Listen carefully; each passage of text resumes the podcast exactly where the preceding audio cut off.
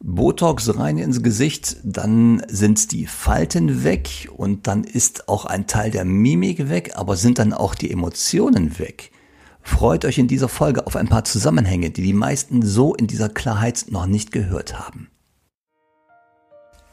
Herzlich willkommen zu meinem Podcast Die Kunst, den Kunden zu lesen. Mein Name ist Mario Büsdorf und ich helfe Menschen mit direktem Kundenkontakt dabei zu verstehen, was die Körpersprache deines Kunden dir gerade sagt und das Ganze ohne dass du dicke Fachbücher wälzen musst. Was macht Botox mit der Körpersprache, speziell mit der Mimik?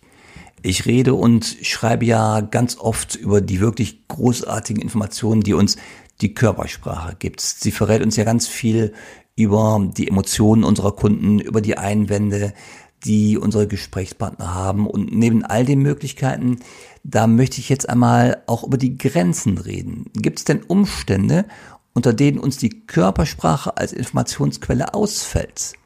Und der Impuls hierzu, der kommt wie ganz oft aus einem Seminar.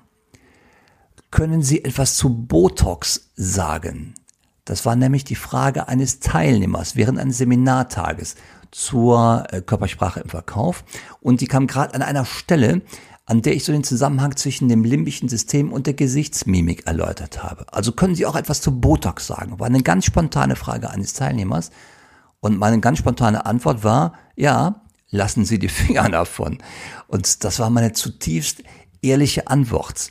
Ähm, denn Botox äh, hat mit seiner Anwendung so, also Falten wegmachen im Gesicht, hat so auf den ersten Blick nicht unbedingt was mit Körpersprache und Verkauf zu tun. Aber irgendwie gehört es dazu, wenn es nämlich um Grenzen geht.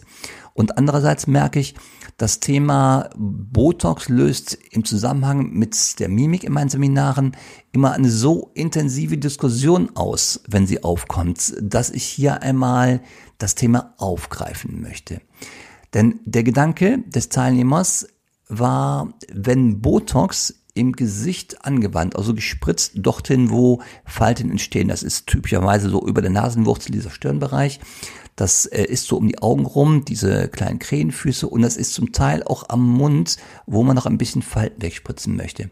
Wenn also Botox im Gesicht angewandt wird und die Gesichtshaut glättet, wenn es dann die Muskeln lahmlegt, verhindert es denn damit auch Emotionen? Also das war der Gedanke des Teilnehmers. Ist da ein Zusammenhang zwischen dem Anwenden von Botox und dem Verhindern von Emotionen? Und vorab, bevor ich jetzt da reingehe, zwei Dinge. Das erste ist, sein Gedanke ist richtig. Und das zweite, um das zu untermauern, es gibt eine tolle Untersuchung, eine Studie von dem New Yorker Psychologen Joshua Davis. Der hat nämlich den Zusammenhang zwischen Botox diesen emotionalen Nebenwirkungen von Botox in einer Studie erforscht. Der Link zu dieser Studie, den stecke ich in die Shownotes unten rein, dass jeder das lesen kann, den das interessiert. Was macht denn jetzt genau Botox? Also Botox glättet die Gesichtshaut, indem die Muskeln lahmgelegt werden die jetzt die Falten verursachen. Also die Muskeln, die zum Beispiel über der Nasenwurzel dort äh, Falten verursachen können, die werden einfach ruhig gespritzt. Das gleiche so an den Augen oder auch an den Mundwinkeln. Und das Ergebnis ist, das Gesicht, das ist geglättet, das erscheint so ein wenig starr. Die Mimik ist nicht mehr abzulesen. Und in diesem Falle ist Körpersprache nicht mehr aussagekräftig, da die Mimik als Informationskanal, als der wichtigste Informationskanal überhaupt ausfällt. Und diese äh, so behandelten Menschen, die wirken kühl, äh, da sie ja keine Regung im Gesicht mehr zeigen oder deutlich weniger Regung zeigen, die wirken unnahbar, sie scheinen so keine Miene mehr zu verziehen. Wer gerade mal ein Beispiel sucht, guck mal bitte Videos von Melania Trump. Die Dame ist definitiv ruhig gespritzt. Also ihre Gesichtsmuskeln sind ruhig gespritzt, pardon, die richtige Formulierung. Also da seht ihr, wie der Effekt vom Botox ist. Die Leute sind zu keiner echten Mimik mehr fähig. Egal wie emotional die Situation um sie drumherum gerade ist. Und das mag jetzt so vielleicht dem einen oder anderen reizvoll erscheinen, da man auf diese Weise definitiv zu einem Pokerface kommt. Also wer also in Verhandlungen sitzt oder wer gerade den Gedanken hat, in Verhandlungen wäre sowas doch eigentlich eine gute Sache, ein Pokerface mal aufzusetzen, ja, der sei kurz gewarnt vor den Nebenwirkungen, die das nämlich hat. Und ich hatte vor Jahren einmal so eine, äh, eine kleine Einsicht daran, wie weit verbreitet dieses Glattspritzen eigentlich ist. Und zwar saß ich vor einigen Jahren, als ich noch, vor vielen Jahren, als ich noch angestellt war, saß ich in den USA und zwar in Las Vegas. Wir hatten ein Annual Sales Meeting und unser CEO, der hat eine Rede gehalten.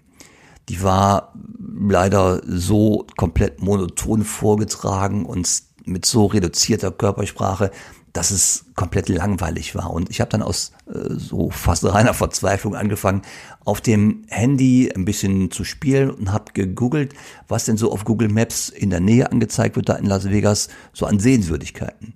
Und das erste, was mir angezeigt wurde, da war ich ein bisschen schockiert und betroffen, das waren Botox-to-go-Kliniken. Das heißt, unter Sehenswürdigkeiten, also Hotspots, waren Botox-Kliniken und ähm, ich glaube, es waren um die zehn oder elf oder zwölf Stück ähm, Botox-to-go-Kliniken, wo man quasi noch vor der Arbeit oder nach der Arbeit hinfahren kann und sich so eine kleine Portion Botox abholt, um sich dann das Gesicht rückstellen zu lassen. Also es hat mich damals ein bisschen entsetzt. Das hat mir eine Idee davon gegeben, wie weit verbreitet diese Praxis eigentlich ist. Und ich habe einfach mal aus Spaß ähm, in Düsseldorf äh, das Zentrum eingegeben und habe da auch mal Schönheitskliniken und Botox eingegeben. Und die Trefferdichte ist ähnlich hoch wie damals in Las Vegas. So, jetzt ist die Frage, wenn das so weit verbreitet ist, welchen Preis zahlt man dafür, für so eine Botox-Behandlung?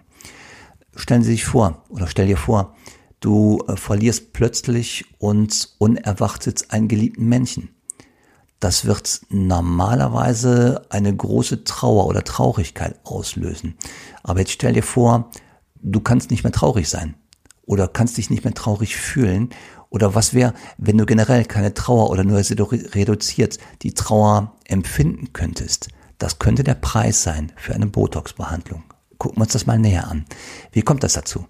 Und zwar das limbische System dass wir in unserem Gehirn haben, diese paar Kubikzentimeter Gehirnmasse, die sind ja unser Emotionszentrum und das Emotionszentrum löst aufgrund unserer Wahrnehmung, also hören und sehen oder schmecken, riechen, fühlen, löst ähm, über die Sinnsorgane eine Emotion aus und unser Körper reagiert sofort aus unserer Vorzeit, aus äh, unserer Geschichte, hat das ganz oft unser Überleben gesichert, dass wir nicht erst nachdenken, sondern wirklich sofort mit dem Körper reagieren, entweder mit Flucht oder mit Angriff.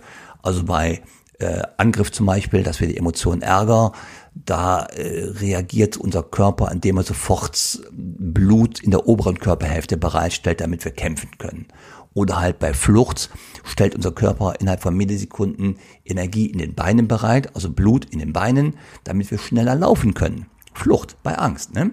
Und zugleich werden auch mit dieser Reaktion des Emotionszentrums werden unsere Gesichtsmuskeln bewegt.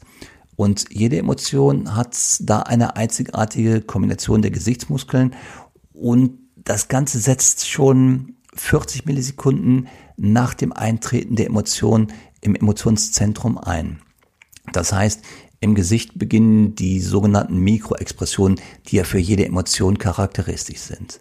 Und genauso geht es andersrum. Also wir hatten jetzt den Weg, die Emotion löst eine Mimik im Gesicht aus. Und der Weg geht aber auch andersrum. Das heißt, die Gesichtsmimik löst auch Emotionen aus.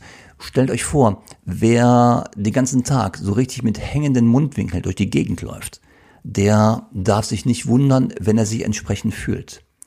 Oder auch andersrum, äh, stellt euch mal mit nach oben gezogenen Mundwinkeln vor den Spiegel oder stellt euch einfach so hin und zieht die Mundwinkel nach oben, so wie bei einem richtig kräftigen, fröhlichen Lächeln. Ähm, nach zwei Minuten wirst du dich auch ein wenig besser fühlen als vorher. Das heißt, diese Verbindung zwischen Mimik und Emotionen, die ist keine Einbahnstraße, sondern das ist ein duales System. Das funktioniert in beide Richtungen. Und diese Rückkopplung von Mimik zur Emotion, die nennt man das sensorische Feedback der Mimik. Und das ist genau der Ansatzpunkt, den der Joshua Davis untersucht hat in New York mit seiner Studie. Der hat zwei Versuchsgruppen gehabt. Die eine äh, wurde oder war mit Botox behandelt uns hat also Falten wegspritzen lassen. Uns die andere ist behandelt worden mit einem anderen Wirkstoff, der aber nur für den Moment die Haut glättet. Das sieht nach außen für den Moment genauso aus wie Botox. Diese zweite Substanz hat aber keine Wirkung auf die Muskeln. Die wurden also nicht ruhig gestellt. Botox auf der einen Seite bringt die Muskeln ähm, in die Starrheit rein, in die Unbeweglichkeit und der andere Wirkstoff, der polstert nur die Haut auf, ähm, hat aber keinen Einfluss auf die Muskeln. Und er hat dann, der Joshua Davis, er hat in seiner Studie gezeigt und belegt, dass das sensorische Feedback der Mimik über die Gefühlsausdrücke an das Gehirn durch Botox reduziert wird. Das heißt, können wir durch die lahmgelegten Gesichtsmuskeln keine Mimik mehr zeigen, weiß das Gehirn nichts von unserer Mimik. Der Weg ist unterbrochen und wenn das Gehirn nichts von der Mimik weiß, löst es auch die dazugehörige Emotion nicht oder nur wesentlich schwächer aus. Wen das tiefer interessiert, ich lege diese Studie unten in die Show Notes rein, ihr könnt euch reinklicken und dann habt ihr den vollen Zugang zu dieser Studie. Das heißt, wir haben gerade gelernt über das Stilllegen der Gesichtsmuskeln kann unser Gehirn keine Rückmeldung der Gesichtsmimik erhalten und löst dann auch die entsprechenden Emotionen, die normalerweise über die Mimik dargestellt würden, nicht im Gehirn aus. Wer also jetzt im Vollbesitz seiner Emotionen bleiben möchte, der macht also besser einen ganz großen Bogen um Botox. Denn echte Emotionen, die machen das Leben einfach schöner. Egal was für eine Emotion. Emotionen sind ja weder gut noch schlecht, die sind da. Und sie sind dazu da, damit wir unseren Mitmenschen etwas mitteilen, wie es uns geht. Also, echte Emotionen machen das Leben einfach schöner. Lasst die Finger weg von Botox. Ich sende euch lächelnde Grüße. So, wenn du jetzt mehr willst und den nächsten Schritt gehen willst, dann werde Teil der Community. Klicke auf den Link in den Show Notes und sichere dir den kostenfreien Zugang zu unserer Know-how-Seite. Dort findest du neben den Show Notes zu jeder Episode noch weiterführende Links zum Thema. Wenn du möglichst schnell und effektiv Mimik bei deinen Kunden lesen willst, dann vereinbare ein kostenfreies Strategiegespräch mit mir und wir finden heraus, was dein nächster Schritt wäre und wie ich dir dabei helfen kann.